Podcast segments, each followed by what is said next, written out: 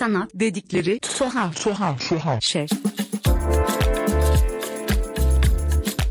Herkese merhaba. Sanat dedikleri tuhaf şeyin 3. sezonunun 9. bölümüne hoş geldiniz. Bugün konuğum Can Aytekin ve onunla Versus Art Project'te açılan bugünkü program sergisini konuşacağız. Merhaba nasılsınız? Merhaba, teşekkür ederim. Siz nasılsınız? Ben de iyiyim. Çok teşekkürler. Şimdi bugünkü program çok dolu ve yoğun bir sergi. Biz aslında biraz önce epeydir konuştuk bunu. Uzun bir süre konuştuk ama konuşularak bitecek gibi de durmayan fikirlerin fikirleri açtığı ve aslında çok ciddi bir fikir yoğunluğuna, bir kültürel birikime hitap eden bir noktada bir sergi bu. Ama bu sergi aynı zamanda olası bir üçlemenin şu anki ikinci sergisi gibi gözüküyor.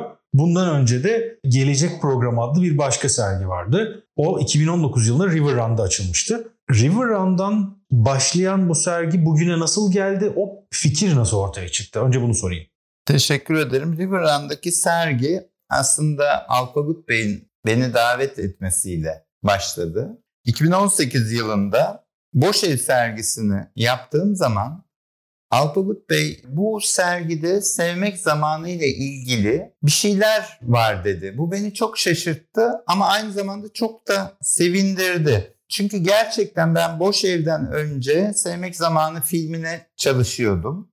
Demek ki farklı bir sergi üretimine bu sızmış, bir şekilde sızmış bu mekan hissi. Boş ev sergisine sızmış ve bunun hemen sergisini yapmayı konuştuk. River Run belki hatırlarsınız giriş katının altında yer alıyordu ve böyle bana bir küçük sinema, sinematek gibi gelmişti ve orada Gelecek Program adında bir sergi yaptık. Bu sergide orayı bir fuaye mekanı olarak düşünerek ve Sevmek Zamanı filminin yani 1965 yılında Metin Erksan'ın yönettiği Sevmek Zamanı filminin yapılmayan galasını düşündüm ve ona bir sinema afişler, lobi fotoğrafları, sinema fenerleri üzerinden bir sergi kurgulamıştık 2019 yılında. Tabii o mekana göre düzenlenmiş bir sergiydi ama kafamda bu hep devam etti. Zaten Versus Art Project'te ben daha önce iki sergi yaptım. Bu Hanifan'ı ve Sokağı Eski Yeşilçam yani Sadri Alışık,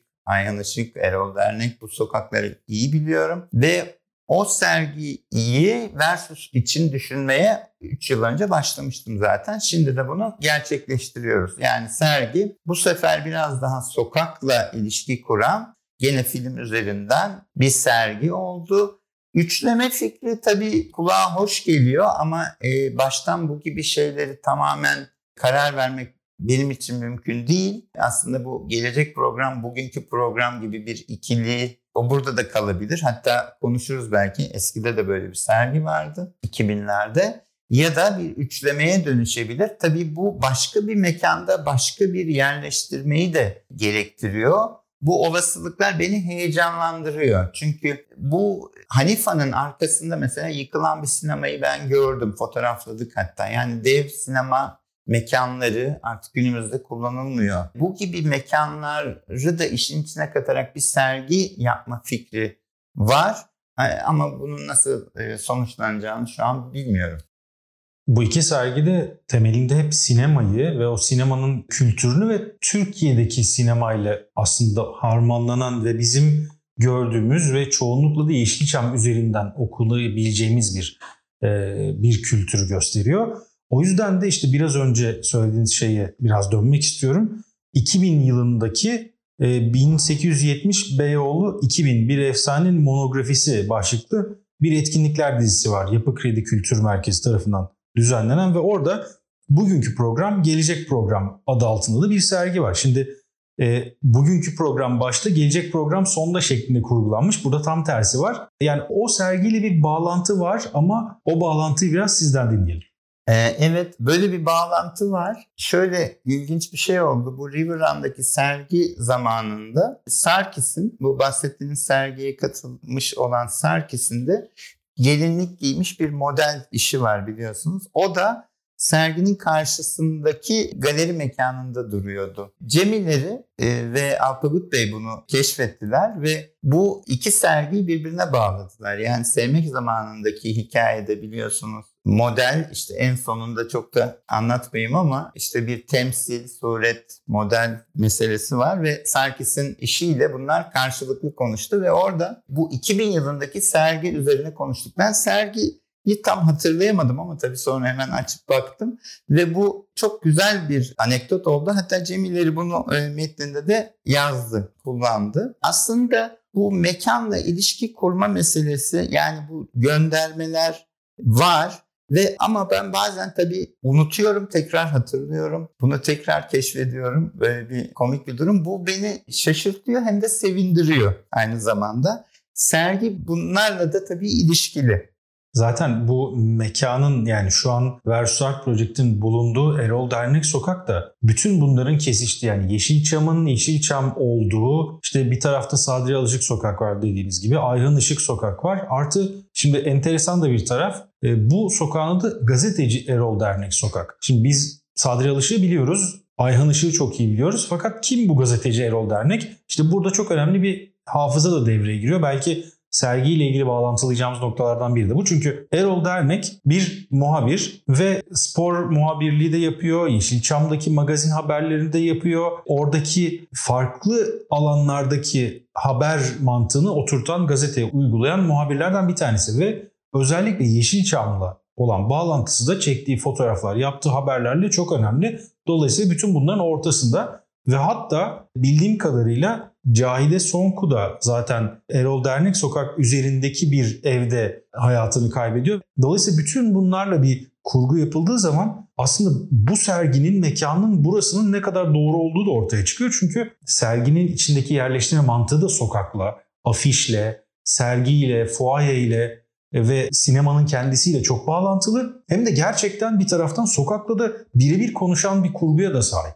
Evet çok haklısınız. Yeşilçam Sokağı deyince İstiklal Caddesi'nin karşı tarafındaki Emek Sineması'nın olduğu sokak. Tabii onun ismi Yeşilçam Sokağı ama tarihsel olarak aslında bu tarafta yani bizim bulunduğumuz Hanifa'nın bulunduğu taraftaki sokaklar Ayhan Işık, Sadri Alışık, sokakları esas Yeşilçam olarak geçiyor ve ünlü e, film yapımcılarının örneğin Hürrem Erman'ın yaptırdığı bir han var. Erman Han sokakta. Figüranlar kahvesi bugün hala e, ismi de olsa yaşıyor bazen görebiliyorsunuz ya da Geri Han hemen galerinin arkasında zaten gözüküyor. Buradaki o e, sokak esprisi çok hoşuma gitti. Çünkü yani sadece bir kapalı mekana, büroya kapanmış bir yer değil de sokağa açılan Sinemacıların sokakta buluştu. Hatta filmleri sokakta çekti.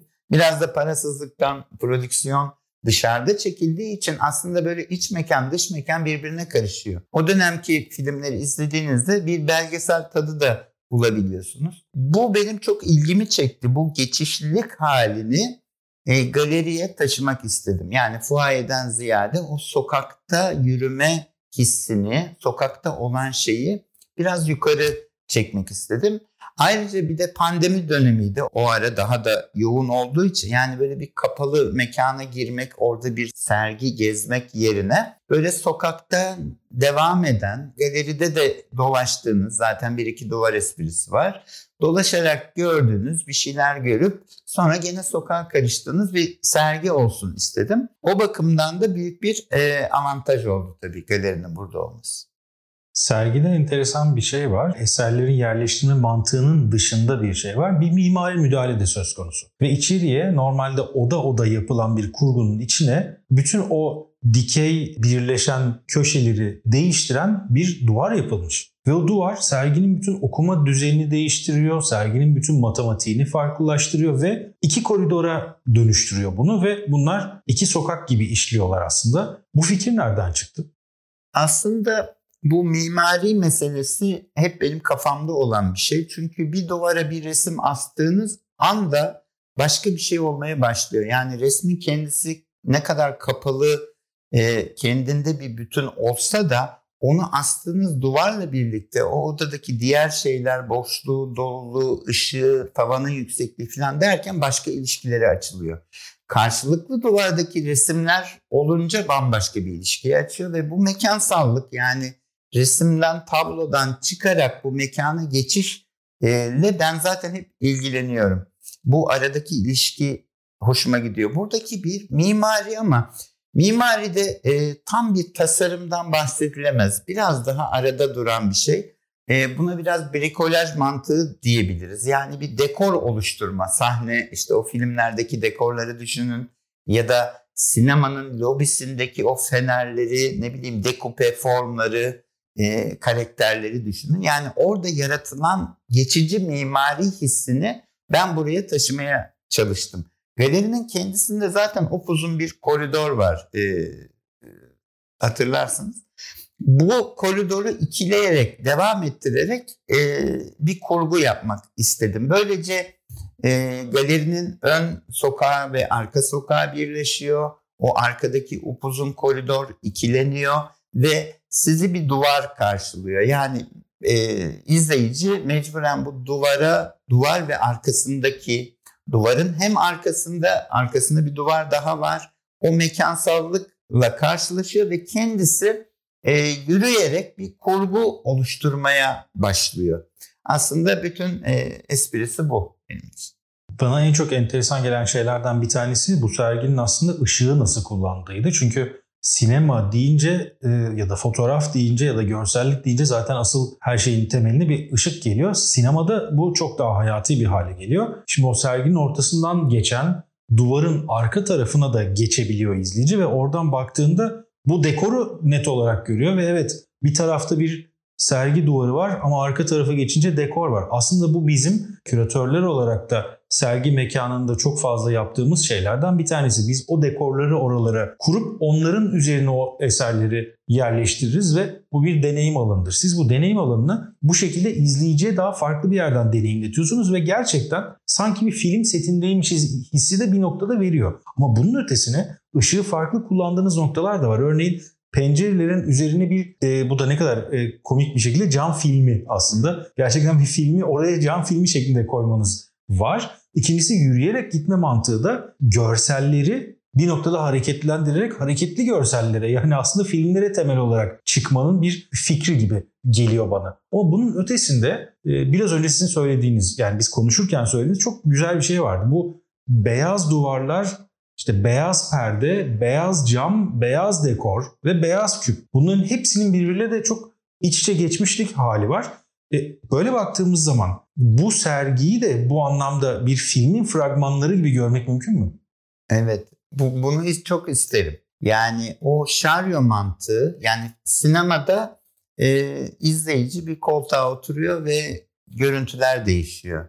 Burada ise izleyici hareket ederek e, etrafındaki görüntüleri kendisi kurguluyor, kendisi birleştiriyor ve kendisi bir hikaye yaratıyor, kendisi bir anlam yaratıyor. Bunların tamamen iki boyutlu olması aynı bu Karagöz Hacivat'taki gibi ya da dekorun çok e, uyduruk olmasının hiçbir önemi yok. Hatta daha iyi. E, yani bu dekor hissi, resimleme hissinin e, görünmesini istedim. Çünkü aslında işi yapan izleyici. Yani orada filmde ya da sergide ne kadar fazla e, veri olursa olsun aslında kurguyu yapan bakan göz izleyici onu kurguluyor ve onun e, cam filmi olması yani bir vitray esprisi ama zaten öyle bir cam var. Orada da hemen e, renkli filmler değiştirilir. Bütün ışık değişir filmde. Burada da o taklit ediliyor bir vitray esprisiyle. Yani kalıcı olmayan e, hareket eden ışığın da sürekli hareket ettiği ama izleyicinin e, yürüyerek kurguladığı bir şey bana bu sinema hissiyle e, bir geçiş imkanı verdi. O yüzden de onu göstermek istedim duvarın arkasını. Yani bir sinema izleyicisinin önünde görseller hareket ederken burada sinema izleyicisi yerine e, bir sergi izleyicisi var. Sergi izleyicisi hareketli hale gelerek bu deneyime kendi açısından çıkıyor. Bu işte o sinema ve sergi arasındaki bağlantı için beni çok etkileyen şeylerden bir tanesi oldu o deneyim mantığı açısından. Bir başka şey de biz Yeşilçam dedik, sinema dedik. İşte sinemadaki posterler, sinema fenerleri ki burada bir parantez açarak sinema fenerleri konusunda girmek istiyorum. Çünkü sinema feneri dediğimiz şey işte 1930'ların sonundan başlayan 40'larla e, beraber yükselen 70'lere kadar aşağı yukarı devam eden bir e, kültür aslında bir gelenek bugün görmüyoruz ama aslında belki de yeni jenerasyonun ya da şu anki genç kuşağın çok da bilmediği, özel olarak bir araştırma yapmadıysa bilmediği bir şey. Ee, sinema fenerlerinden biraz bahseder misin? Sonra öbür soruma geleceğim çünkü. Tabii. Sinema feneri e, aynı film afişleri gibi ama daha büyük ebatlı ve sokakta e, bulunan sizi sinemaya davet eden büyük bir afiş aslında. Fakat e, çok büyük olması gerekiyor. Bu fener esprisi de belki aydınlatıldığından e, geliyor. Bugüne kadar çok fazla kalmamış. Sinema müzesinde bir iki tane var. Çünkü kağıt üzerine tutkal boyalarla filan yapılıyor. Yağmurda akıyor. Çok e, matrak hikayeleri var. Bu sinema fenerleri şunu, şunu da e, söyleyebiliriz. O dönemki filmler işte bahsettiğiniz 40'lar 50'ler bütün filmler siyah beyaz olmasına rağmen bütün afişler ve sinema fenerleri çok renklidir. E, renklendirilmiştir. Ve bizi o hayal dünyasına çağırırlar.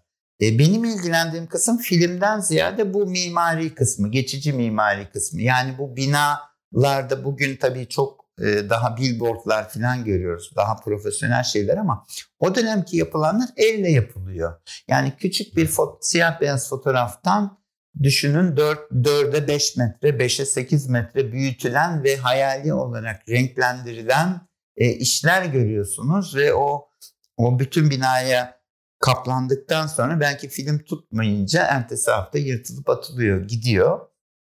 Ya da aynı şekilde dekope figürler, figürler, o lobi fotoğrafları, onların üretim mantığı yani kolaj mantığı aslında çok resimle ilişkili şeyler. Bu sinemadaki kurgu yani eski usul filmlerde bilirsiniz oturuyorlar makasla bunları birleştiriyorlar filan. Aslında bu Matisse'in yaptığı kağıt kesmelerle filan ilişkili bir şey.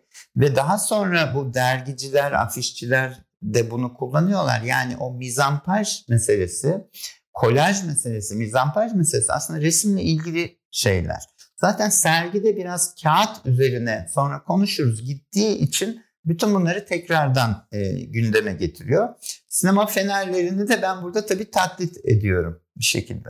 Aslında biraz önce yine konuştuğumuz şeylerden bir tanesi tam bunun üzerine e, söylemek istiyorum bunda. O e, sinema fenerleri ya da posterlerini yapan insanlarla bugünkü sanatçılar arasında yani o dönem sanki onlar sadece zanaatkar tarafındalar ve sanatçı değillermiş gibi durum varken aslında yaptıkları e, ciddi derecede bir sanatsal eylem ama niye bugünkü sanat eserleri kadar değer görmeyip rahatlıkla çöpe atılabilen şeyler bunlar sektörün içinde olduğu için mi sizce böyle yoksa gerçekten bunun bir sanatsal faaliyet olduğu o dönem kültürde mi anlaşılamadı? Yani biraz imkansızlık tam da oluyor. Yani fotoğraf çekmek falan o kadar kolay değil. Ben e, İbrahim Büyük Enez'le tanıştım. Hala hayatta kendisi ve resimler yapıyor. O dönem birçok sinema feneri yapmış. Birçok afiş yapmış.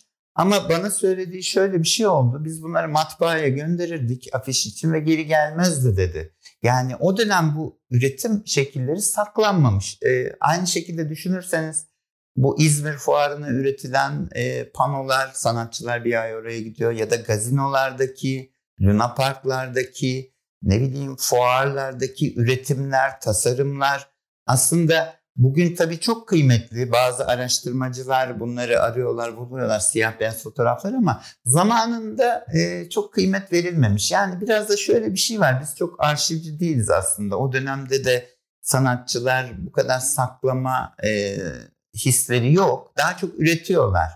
Yani bir röportajda okudum. Mesela Atıf Yılmaz kaç filminiz var deyince işte sinema yazı arkadaşına yönlendiriyor falan. Yani çok da bilmiyorlar üretirken o hız içinde kaybolup gidiyor. Bugün düşündüğümüzde tabii çok kıymetli üretimler bunlar. Ben biraz bunları e, hatırlamaya çalışıyorum. Nostalji tuzağına da çok düşmeden onları hatırlamaya çalışıyorum. Çünkü oradaki o brikolaj e, mantığı yani imkanlar kısıtlı, süre kısıtlı, e, evet teknik yetersiz. Fakat bir arada olarak yani daha arkadaşça, daha e, hızlı üretim e, bazen çok yaratıcı çözümler e, çıkarıyor, sonuçlandırıyor. Biraz onları hatırlamak istedim ve dediğim gibi kolaj üzerinden, montaj üzerinden, film üzerinden bunları birbiriyle bağlamaya çalıştım bu sergide. Hatta zaten biraz önce söylediğiniz gibi işte o sinema fenerleri ya da posterler ya da o dönemin o bir noktada kaybolan materyalleri tuhaf şekilde aslında bu sinemanın içindeki kayıt mekanizmasıyla bazen ortaya çıkabiliyor. Yani bir filmin hiçbir yerde kaydedilmemiş bir posterini bir başka filmin dekorunun içinde işte arka planında filan rastlamanız mümkün ve belki de bunlar birbiri içinde bir kayıt mekanizması oluşturuyor ki zaten biraz önce işte konuştuğumuz bir kültüre bakan bir sergi dediğimiz şey de o. Yani Yeşilçam'da yapılan ya da o dönemde çekilen filmler içinde bir araştırma yaptığınız zaman o yaşayan bir evrenin aslında antolojisi gibi bize sunulmuş. Evet. Evet. Yani biraz teknik parasızlıktan, teknik imkansızlıktan sokakta çektikleri için filmleri aslında genelde aynı sokaklarda, aynı evlerde, aynı mekanlarda çekiyorlar ve aslında takip ettiğiniz zaman oranın değişimini de görüyorsunuz. Ben Taksim Meydanı üzerinden mesela filmleri seyrederek o meydanın gelişimini takip ettim bazı filmlerden. Siyah beyaz. Orada ne vardı? Heykel vardı. Sonra kışla yapımı bilmem. Bazı filmlerden bütün bu meydanın takip edebiliyorsunuz. Konudan bağımsız olarak söylüyorum şeyde. Burada e, renklendirme hadisesinden de bir parça bahsetmek isterim. Çünkü önce siyah beyaz başlayan filmler renkleniyorlar. Ve bu renklendirme tabii çok da abartılı olarak başlıyor afişlerde. Albenili ol, olması için e, afişlerde çok renkli bir dünya görüyoruz şeyde. Aslında filmler siyah beyaz. Mesela bu bugünkü programda yani birazdan konuşuruz. Sevmek Zamanı filminde de aslında 1965 yılında çekilmiş siyah beyaz bir film. Ee, şöyle düşündüm acaba bu filmdeki renkler neydi? Çünkü filmdeki fotoğraf siyah beyaz. O dönemin teknolojisine göre o ebatta ancak siyah beyaz basıyorlar ama aslında filmdeki tek şey siyah beyaz olan fotoğraf. Diğer renkler neydi? Hikaye oradan çıktı. Renklendirme ve sonra buna bir afiş gala yapma hadisesi. Ee, biraz e, buradan e, devam etti benim için.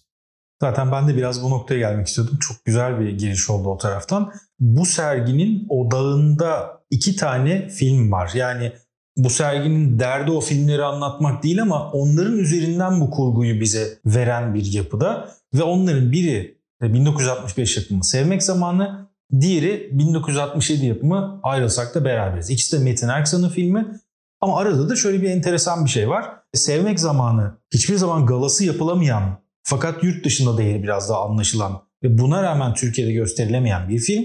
Ayrılsak da beraberiz de Metin Erksan'ın bitirmediği yapımcı tarafından bitirilerek bize sunulan e, ve gösterime giren bir film.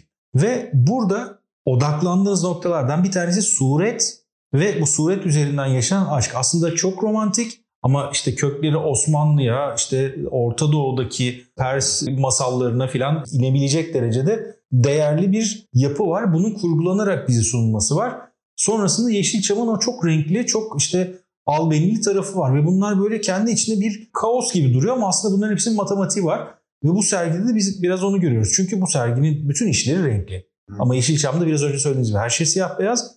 O filmin içindeki siyah beyaz ve renkli hikayesi de biraz buna dayanıyor. Evet. Ee, burada özellikle o renkleri bu kadar aksan vererek, bu kadar altını çizerek o renklerin üzerine ilerlemenizin temel nedeni neydi? Önce Metin Erksan'dan bahsedeyim. O Sevmek Zamanı filminden. Metin Erksan aslında İstanbul Üniversitesi Sanat Tarihi mezunu ve o dönemde Tanpınar ders veriyor. İpşiroğlu, Sezer Tansu İstanbul Üniversitesi çok önemli bir mecra. Burada Tanpınar'ın bir tezi var. Hüsrev ile Şirin hakkında İstanbul Üniversitesi'nde. Belki ondan duyduğunu hayal ettim, düşündüm. Çünkü bu surete aşık olma meselesi, temsil meselesi yani resmin en önemli konularından biri suret. Burada belki dinlediği bir, bir şey olabilir. Fakat e, Metin Erksan bunu alıyor ve 1965 yılında sinema formunda çekiyor. Yani burada aslında biraz doğu batı meselesini de görüyoruz. Yani o dönemin teknolojisini de görüyoruz, mecrasını da görüyoruz. Ama anlattığı hikayeyi bu şekilde bir yorum katıyor. Yani bir şeyleri birbirine ekleme, birbiriyle karşılaştırma, bir şekilde o geleneğin devam etmesi ama bambaşka bir şekilde devam etmesi benim çok ilgimi çekiyor. Şimdi ne alakası var diyeceksiniz ama Metin Erksan'ın bitirme tezi de Osmanlı dönemi avlulu ticaret hanları. Şimdi şunu söylemeye çalışıyorum. Yani bir hikaye anlatma ama aynı zamanda sanat tarihçisi, aynı zamanda bir mekan meselesi de var. Yani bu filmde ne kadar resimsel olduğunu hatırlarsınız. Yani bütün o kadrajların, siyah beyaz düzenlemelerin, ışık gölgenin çok resim üzerinden zaten konu da suret olduğu için resmin hareketlenmesi gibi bir şey o film aslında. Film üzerinden Böyle bir enteresanlığı var. Tabii teknolojik olarak renkli değil. Zaten gerekli değildi. Ben onu renklendirerek aslında kağıt e, işte yapılmayan gala üzerinden afişler, fenerler, kağıtları hatırlamak istedim. Çünkü şimdi eskiden e, sinema bileti bile kağıda basılıyordu. Yani sergi davetiyesi falan. Yani her şey bir kağıt üzerineydi ve bu afişleri de hatırlarsınız üst üste falan yapıştırılırdı bunlar. Biraz da hızlıca, biraz eğri büğrü falan. Yani bu kadar ticarileştirilmiş değildi dış mekanlar ve işte hatta politik olarak slogan yazmak falan. Yani aslında kamusal alanlı bireylerin bu şekilde bir e, ilişkisi vardı. Ve o düzenleme çok daha hızlı ama yaşayan bir şeydi. Bu kadar ticarileşmiş bir şey değildi. O afişlerin üst üste yapıştırılması yani o palimpsest mantığı suretin bir yerde kaybolması ya da yağmur yağdığında diyelim kayboluyor o imaj başka bir şeye dönüşüyor. Bana çok plastik bir şey gibi geldi. O yüzden bu birinci filmdeki boyacı yani boyacı Halil karakteri ve ikinci filmdeki de afişçi. Afişçi Mehmet yani sürekli afiş asıyor sokaklara. Bu iki karakter aslında Metin Erksan'ınla ilişkilendirdim e, ben bunu ve bu oyuna devam ettim. İkinci filmde tabii daha Yeşilçam tırnak içinde ticarileştiği için iş zaten filmi e, bırakmış gitmiş. E, ilk film çok daha kendi çektiği bir film. Kendi parasıyla asistansız olarak zaten adada çekiyor falan. Böyle bir film.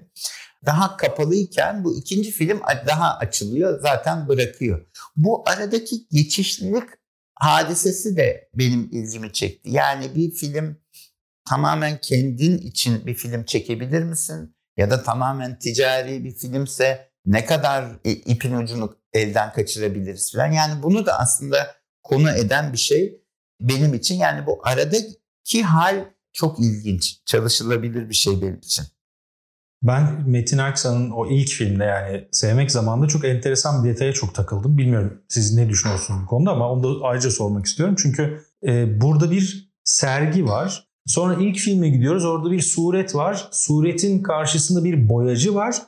Ve filmde bir ressam oynuyor. O da Süleyman Saim Tekcan. Evet. Çok enteresan bir şekilde evet. orada oynayan gerçekten ressam olan bir oyuncu orada filmin içinde ama e, boyacı olan Halil karakteri de işte Müşfik Kenter ve bir tuhaflık daha Müşfik Kenter'i de kendi seslendirmiyor filan. Böyle bir bir şeyler bir yolunda değil ya da sanki iç içe geçmiyormuş gibi duruyor. E, burada ben işlere bakarken o renklerin arasındaki transparanlık, geçiş, hafif akışkan renklerde sanki biraz onların hislerini aldım. Ama bilmiyorum öyle bir hisle mi yapıldı bunlar? Yani o his meselesi şöyle önemli. İşte gene dönüyorum arada olma hali, geçişte olma hali. Yani bu duvarın arkasında ne var? Bu yapıştırılmış afişin altında bir afiş daha var mı? Ya da bu suretler acaba birbirine mi benziyor? Anonim figürler mi? Onu aslında izleyici kendi kurgulamaya başlıyor. Kendi yorum yapmaya başlıyor ve isterse bu e, sergiyi gezerek aynı o montaj masasındaki kurgucu gibi bunları birleştiriyor. Ya da sokağın sesini dinliyor. Çünkü biraz önce konuştuk. Sokağa da açık bir sergi. Sokaktaki üretim biçimini, o brikolaj üretimi taklit de ediyor. Burada aslında bütün e, numara o izleyicide. Onun kurgusuna yer açmasını istedim. Sadece hikaye bu. Yani aslında tam olarak bir hafıza mekanı gibi işleyen bir yerden söz ediyoruz ama bir noktada tabii izleyicinin kendi hafızası var. Sizin kendi hafızanız var. Serginin kendi içinde oluşturduğu bir üçüncü hafıza var. Kendi arasında eserlerini konuşarak oluşturduğu. Bir de bu bence çok önemli noktalardan bir tanesi. Sokağın her şeyden bağımsız yaşayan bir hafızası var ve içeriye sirayet ediyor. İzleyiciye sirayet ediyor. Sergiye de sirayet ediyor. Hatta işte Fatma Girik üzerinden biraz önce konuştuğumuz bir şey vardı yine duvarda bir Fatma Girik e, resmi çizilmiş ama aslında o sizle ilgili bir şey olmamasına rağmen çok güzel oturuyor buraya. Evet yani orası Atlas Sineması'nın çıkış e, kapısı. Şimdi müzeye dönüştürüldü. Sinema müzesi oldu ve dışarıda e, işte Hürrem Erman'ın, Ayhan Işık'ın, Fatma Giri'nin resimleri var. Aynı anda da Giri Kan'dan bahsettik. Mesela o da galerinin arkasında hemen balkondan gözüküyor. Bunlar tabii varlar zaten burada. Ee, aslında ben öğrenciyken e, işte 90'ların sonunda filan bu Ayhan Işık sokaktaydı atölye. Gerçekten o filmlerin saklandığını gördüm ben. E, afişlerin e, depo olarak kullanıldığını falan hatırlıyorum. Aslında oralara da yetiştim. E, çok hızlı bir dönüşüm var. Biraz da tabii onu gözlemlemek mümkün. Yani her 10 senede bir İstiklal Caddesi, Beyoğlu ba- başka bir şeye bürünüyor. Ama bir şekilde devam da ediyor aslında ve o izler bir yerlerde, kenarlarda, köşelere saklanıyorlar. Her zaman bir plaketle, bir tabelayla falan gösterilmiyorlar. Ama aslında o katmanlar burada var. Yani biraz arkeoloji dediniz. Mesela o bakımdan doğru. Ama böyle yeraltı katmanı gibi değil de işte üst üste yapıştırılmış kağıtlar gibi ya da boyalar gibi. Hani boyayı kazırsınız başka bir renk çıkar duvarda. Onun gibi. Biraz böyle e, ayrıntılarda bunun izlerini aramak ve yürümeden bahsettim. Mesela daha odaklanmamış görme, izleyicinin kurgusu yani böyle tavanda da bir şey asılı. İşte arka tarafınızda bir şey var, duvarın arkasında bir şey var ve siz yürüyerek ya da kafanızı hareket ettirerek aslında farklı bir şekilde o ayrıntıları yakalıyorsunuz.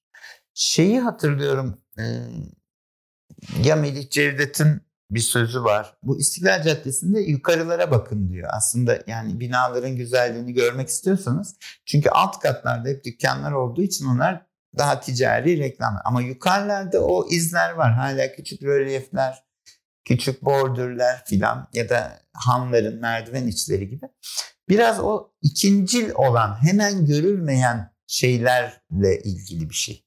Burada işte biraz o oyuna davet durumu var ve e, siz de aslında bu sergiyi oluştururken de o var olan yapının içinde nasıl yolunuzu bulacağınızı düşünerek bir şeyler oluşturduğunu söylemiştiniz. Yani bir şeyi tamamen değiştirip onu steril bir koşulda bambaşka bir şeye çevirmek ve belki o tahakküm odağını kaydırmak yerine var olanı kabullenerek bununla ne yapabileceğini görmek gibi bir tarafa doğru hem serginin içeriği hem zaten filmlerin de biraz içeriyor. Yani o suret karşısında aslında şunu yapıyor karakterler suretin karşısına geçtiği zaman. O sureti değiştirip istediği şeyi çevirmeye çalışmıyor. Hatta bu işte sevmek zamanında çok daha belirgin hale geliyor. Artık o suretin gerçeği olan kadını gördüğü zaman hayır sen ne değil benim derdim o resimle demeye başlıyor. Çünkü o adapte olduğu mecraya dönüşüyor ama o kadının artık istediği kadın olmayacağının farkında, dönüştüremeyeceğinin farkında. Bu sergide de biraz bu var ve e, o başlangıçta mesela bu mekanı ilk sergi kurmaya başladığınız zaman hangi karar süreçlerinden geçildi de böyle bir kurguya çıktınız? Şimdi mekanı bilmem büyük avantajdı e, dedim. Çünkü iki sergi yaptım ben burada daha önce. E, ikinci sergide Ters Yüz sergisinde e, mekanla epey çalıştım. İşleri asarak ama sadece. Burada bu duvar fikri e, belirdi. Çünkü duvar olması yani biraz önce konuştuk. Bütün bu serginin odak noktası ve o duvarın nerede olacağı ve duvar gibi durmaması. Yani sanki bir pano gibi geçici bir şey olduğu hissiyle bir duvar. Yani pencere kenarında da olabilirdi, salonun ortasında da olabilirdi. Kocaman bir yere atılmış bir, dayanmış bir duvar da olabilirdi. Fikir oradan çıktı. Sonra e, işleri asarken aslında bir sürü kağıt, e, efemera denen malzeme ürettim ben. Çünkü bunların e, çok birbirinden üstünlüğü yok. Yani kimisi direkt duvara yapıştırılabilir, kimisi işte üzerinde bir çizim olabilir falan.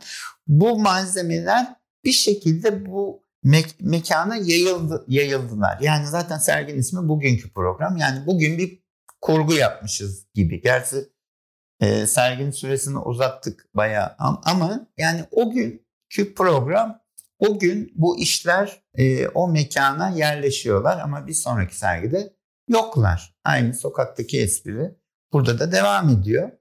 Burada tabii resimle ilişkisini ben e, hep kuruyorum kendi adıma. Bilmiyorum ne kadar görülüyor görünmüyor çünkü e, biraz önce bahsettik. E, duvar resimleri mesela bizim bildiğimiz birçok e, batı resimleri, Rönesans, Barok her neyse. Duvar resimleri fresk olarak yapılmıştır. Yani duvara, tavana, o mekana özgü oranlarda o şekilde görülmek üzere yapılmış resimlerdir. Yani bu mimari meselesi aslında ayrı bir konu değil. Resmin içinden bir konu. Ve bu bir dönem e, tabii modernizmle her şey ayrılıyor ama bir şekilde birleşiyor da hala o ilişkiler diyelim ki düzenlemeler, yerleştirmeler, enstalasyonlar filan. Bu resimsel e, çizgiyi aslında ben takip ediyorum, devam ediyorum. Ve bunu sadece Lego parçaları gibi, yapboz parçaları gibi yanımda getirdiğim dosyayı sergilemek ve sonra onu toplayıp e, gidiyorsunuz. Yani aynı bu sokakta e, işportacılar gibi aslında çok güzel tasarımları var.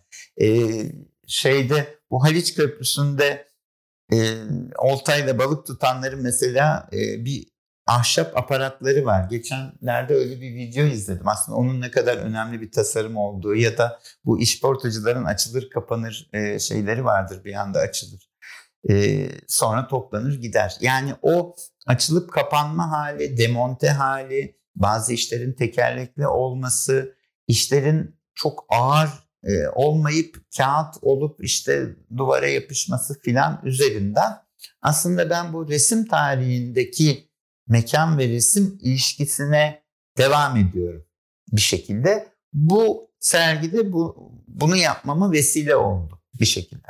Aslında bu açılır kapanır mantık biraz sergiler için de geçerli. Yani bizim sanat tarihinde de baktığımız zaman düşün gördüğümüz bir an var. Ya sergiler var. Bazı sergiler çok büyük ses getirmiş, bazıları çok şey değiştirmiş. Ama geçmişte kalan sergileri bugün gidip de inceleme şansımız yerinde yok. O deneyimi ancak sonrasındaki arşivden edinebildiğimiz kadar ediniyoruz ya da bazen bazı özel sergileri yeniden kurmaya çalışıyoruz ama tabii ki bu tiyatrodaki bir başka temsil gibi bir şey dönüşüyor. Tam olarak o şeyi vermiyor. Şimdi bu temsiliyet ve işte suret fikri bana hep şunu gösterdi. Yine serginin içinde. O fuaye resimleri şeklinde yaptığınız bir alan var. Bir koridoru o fuaye resimleriyle doldurmuş durumdasınız ve oradaki resimlerde sevmek zamanının fotoğrafları var. Fakat bu fotoğraflar YouTube'dan alınmış görüntünün fotoğrafları. Yani aslında dolaylı olarak bir başka suretin, bir başka izleme mecrasının fotoğraflarını görerek onu o fuaye fotoğraflarına yakınlaştırıyorsunuz. Bu bana çok enteresan geldi. Alımlama biçimimizle ilgili bir durum mu? Yoksa bu artık zaten bizim kanıksadığımız bir, bir şey olduğu için e, otomatik olarak kafamız böyle bir mecraya mı gidiyor? Şimdi film tabii dijitalleşti. Her şey dijitalleşti. Yani eskiden biraz önce bahsettik yani makasla filmi kesmek falan değil mi? Çok pahalı bir şeyken sonra o dijitalleşince işler değişti. Görme biçimini de değiştirdi. Yani bugün bile aslında e, trafikten falan bazı sergilere gidemiyoruz ama işte o sanatçıyı bildiğimiz için sergi fotoğraflarından o sergiyi kafamızda kuruyoruz. Fakat e, ben burada bir şeylerin değiştiğini düşünüyorum. Aynı bu e, temsilin sürekli ötelenmesi gibi yani bir temsil başka bir temsile gidiyor, başka bir temsile gidiyor. Bu e, sergiyi de biz aslında kafamızda kuruyoruz. Bu dijitalleşme meselesinde ben bu filmi e, sinemada seyretmedim. E, bir gösterimi yapıldı aslında. Restorasyonu yapıldıktan sonra Mimar Sinan Güzel Sanatlar Üniversitesi'nde tabii hocaydı. Restorasyonu yapıldı. Orada seyredilebilir. DVD olarak da yayınlandı. O da e, seyredilebilir. Fakat bu YouTube'da e, ya da e, özel e, kanallarda da film seyrediyoruz artık. Yani bu dijitalleşmeyle birlikte hepsi bir dönüşüme uğradı. Orada e, ben o fotoğrafları kullandığımda aslında çizimler için yapmıştım ve bu kolajlara dahil ettim. Ve bundan kaçamayacağımız için onu, onu göstermekten de bir beis görmedim. Çünkü orada işin komiği yazıyor da hangi dakikanın hangi saniyesinde olduğu filan da yazıyor. Ben sadece tamamen unutmak istemiyorum. Yoksa bu dijitalleşme işte laptopta film seyretme filan yani bunlar günümüzün artık kaçınılmaz şeyleri. Fakat çıplak gözle mekanı izleyicinin görmesi başka bir şey. Yani o filmi dev sinema salonunda seyretmek başka bir şey. Yani bunları kaybetsek bile bun, e, bunların hislerini al, unutmak istemedim. O yüzden hani o yeni mecrayı da koydum. YouTube falan yazıyor yani.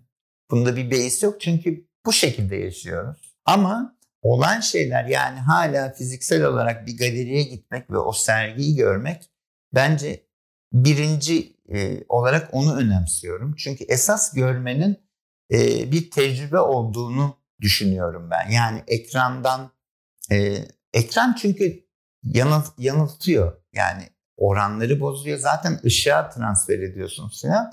Ekrandaki görmek değil de mekanda direkt olarak çıkmak gözle görmenin bir ana dönüştüğünü ve bir anıya dönüştüğünü düşünüyorum. O yüzden zaten sadece bakılacak olan yüzler yani duvarın ya da resmin yüzü ve kalacak olan şey de o andır bence. Ama o nedir tabii tarif edilemez bir şey. Yani sürekli tabii başka bir şey anlatıyoruz o ayrı. Biraz önce söylediğiniz gibi bir duvar var sergi içinde.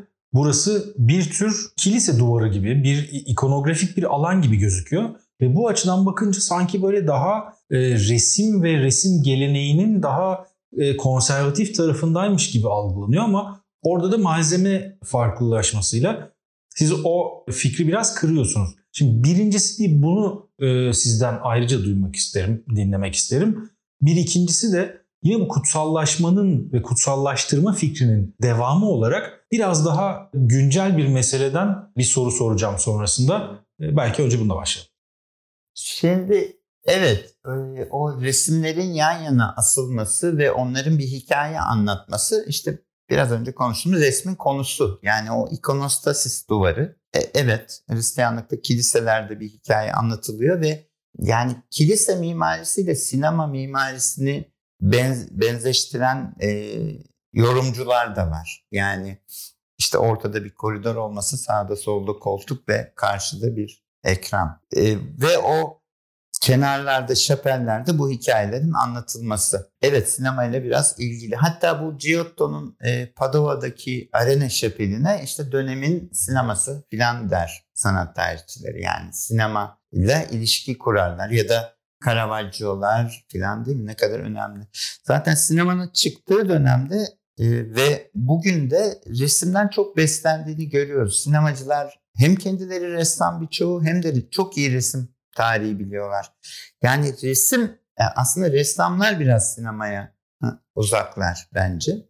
Bu ara, arasında böyle bir ikonostasis duvarı olabilir. Ama bu hikaye nedir? Yani o hikaye anlatılınca bitiyor mu? Yani tabii buna da bugünden e, bakıyoruz. Yani olmuş bitmiş tamamlanmış bir e, hadise değil bu. Her an görüldüğü zaman yeniden kurulan bir hikaye bu. Açık bir hikaye e, olması e, bence önemli. Burada evet bu şekilde göndermeler var. Yani mesela Le Corbusier'in falan yazıları var modernizmin başında.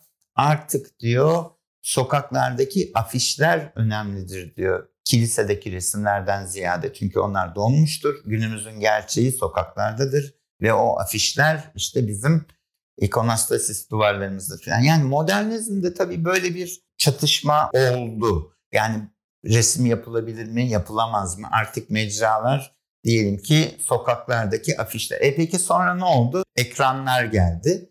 Ama afişler bitmedi. Resimler de bitmedi. Deminki unutmama hadisesi o. Yani mecralar değişiyor.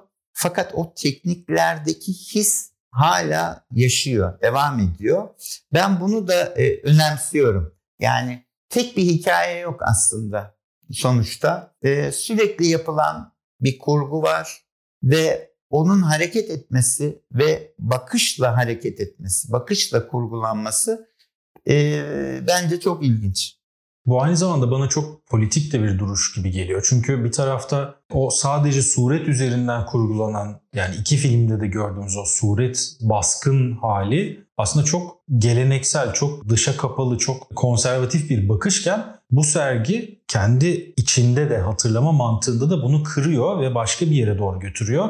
ve aslında farklı gerçekliklerin de var olabileceğini işte YouTube'un da belki orada işin içine girmesiyle ya da işte serginin ön tarafındaki Erol Dernek Sokağı bakan tarafında bir poster üzerine yaptığınız bir iş var. İşte o mesela Osman Pazarlama posterinin üzerine çalışılmış. Yani yeni eski üst üste bir farklılık var. O yüzden burada bir ciddi bir politik tutum da var. Zaten hatırlama ve işte unutmamak adına yapılan şeyler de bunun bir devamı. Şimdi o zaman e, ben bununla ilgili son bir soru sorup ufak ufak programı da bitireceğim.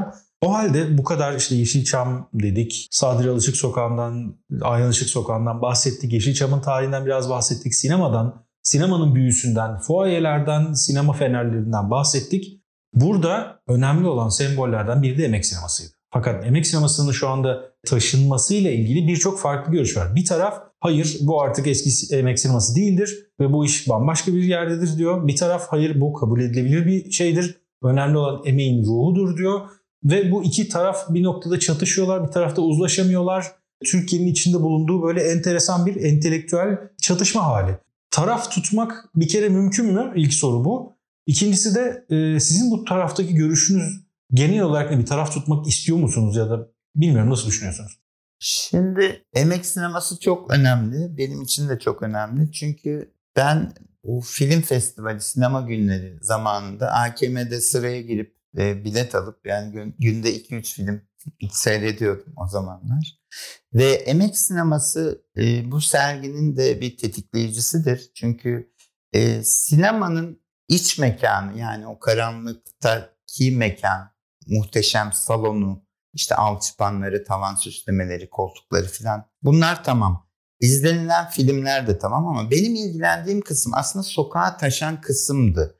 Emek sinemasında da e, hatırlarsınız müthiş bir lobisi vardı oranın. Hatta böyle bir şipşak fotoğraf çeken bir şey de kondu bir ara. İşte bir şeyler satılır ya da bir e, kantini vardı. İşte gişeleri, orada afişte lobi fotoğrafları ve hemen sokağa taşardı. O zaten o sokakta sinepop ve emek olduğu için yani bir sinema sokağı o. Ve oraya gelen izleyiciler göz aşinalığıyla birbirini tanır. E işte arkadaşlar sohbet eder ya da oraya doğru yürünür filan. Yani aslında sinemanın kendisi bir şey. Şimdi bu yeni yapılan ne diyelim restorasyon mu artık neyse. O, o iç mekan tamamen bu yeni binanın tepesine kondurulmuş, kurulmuş.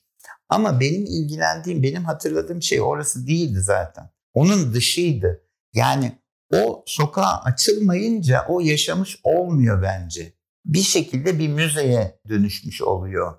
Bir şekilde bir camekan içine alınmış oluyor ve e, bir yerde ölüyor. E, onu saklamış olmuyoruz bence. Ya o his daha önemli. Yani o sokaktan gelip sinemanın içine gelmek, o ara mekanlar bence çok daha önemli. Bu sergide o öne çıkıyor. Yoksa kaçınılmaz olarak tabii yani dedim ya her 10 senede bir değişiyor zaten. Yani her şey değişiyor. Ama neleri saklamamız lazım? Nelerin çok büyük önemi var? O iç mekan tamamen e, bu yeni binanın tepesine kondurulmuş, kurulmuş. Ama benim ilgilendiğim, benim hatırladığım şey orası değildi zaten. Onun dışıydı. Yani o sokağa açılmayınca o yaşamış olmuyor bence. Bir şekilde bir müzeye dönüşmüş oluyor. Bir şekilde bir camekan içine alınmış oluyor ve e, bir yerde ölüyor. E, onu saklamış olmuyoruz bence. Ya o his daha önemli. Yani o sokaktan gelip sinemanın içine gelmek, o ara mekanlar bence çok daha önemli. Bu sergide o öne çıkıyor. Yoksa kaçınılmaz olarak tabii yani dedim ya her 10 senede bir değişiyor zaten. Yani her şey değişiyor. Ama neleri saklamamız lazım? Nelerin çok büyük önemi var? Bence o konuda e, tekrar tekrar düşünmemiz lazım. Böylelikle Sanat Dedikleri Tuhaf Şey'in 3. sezonunun 9. programının sonuna geldik. Bugün Can Aytekin'le Versus Art Project'te açılan bugünkü program sergisini yine Versus Art Project'te hem de işin mutfağında konuştuk. Gelecek programda yeniden buluşmak üzere. Herkese hoşçakalın.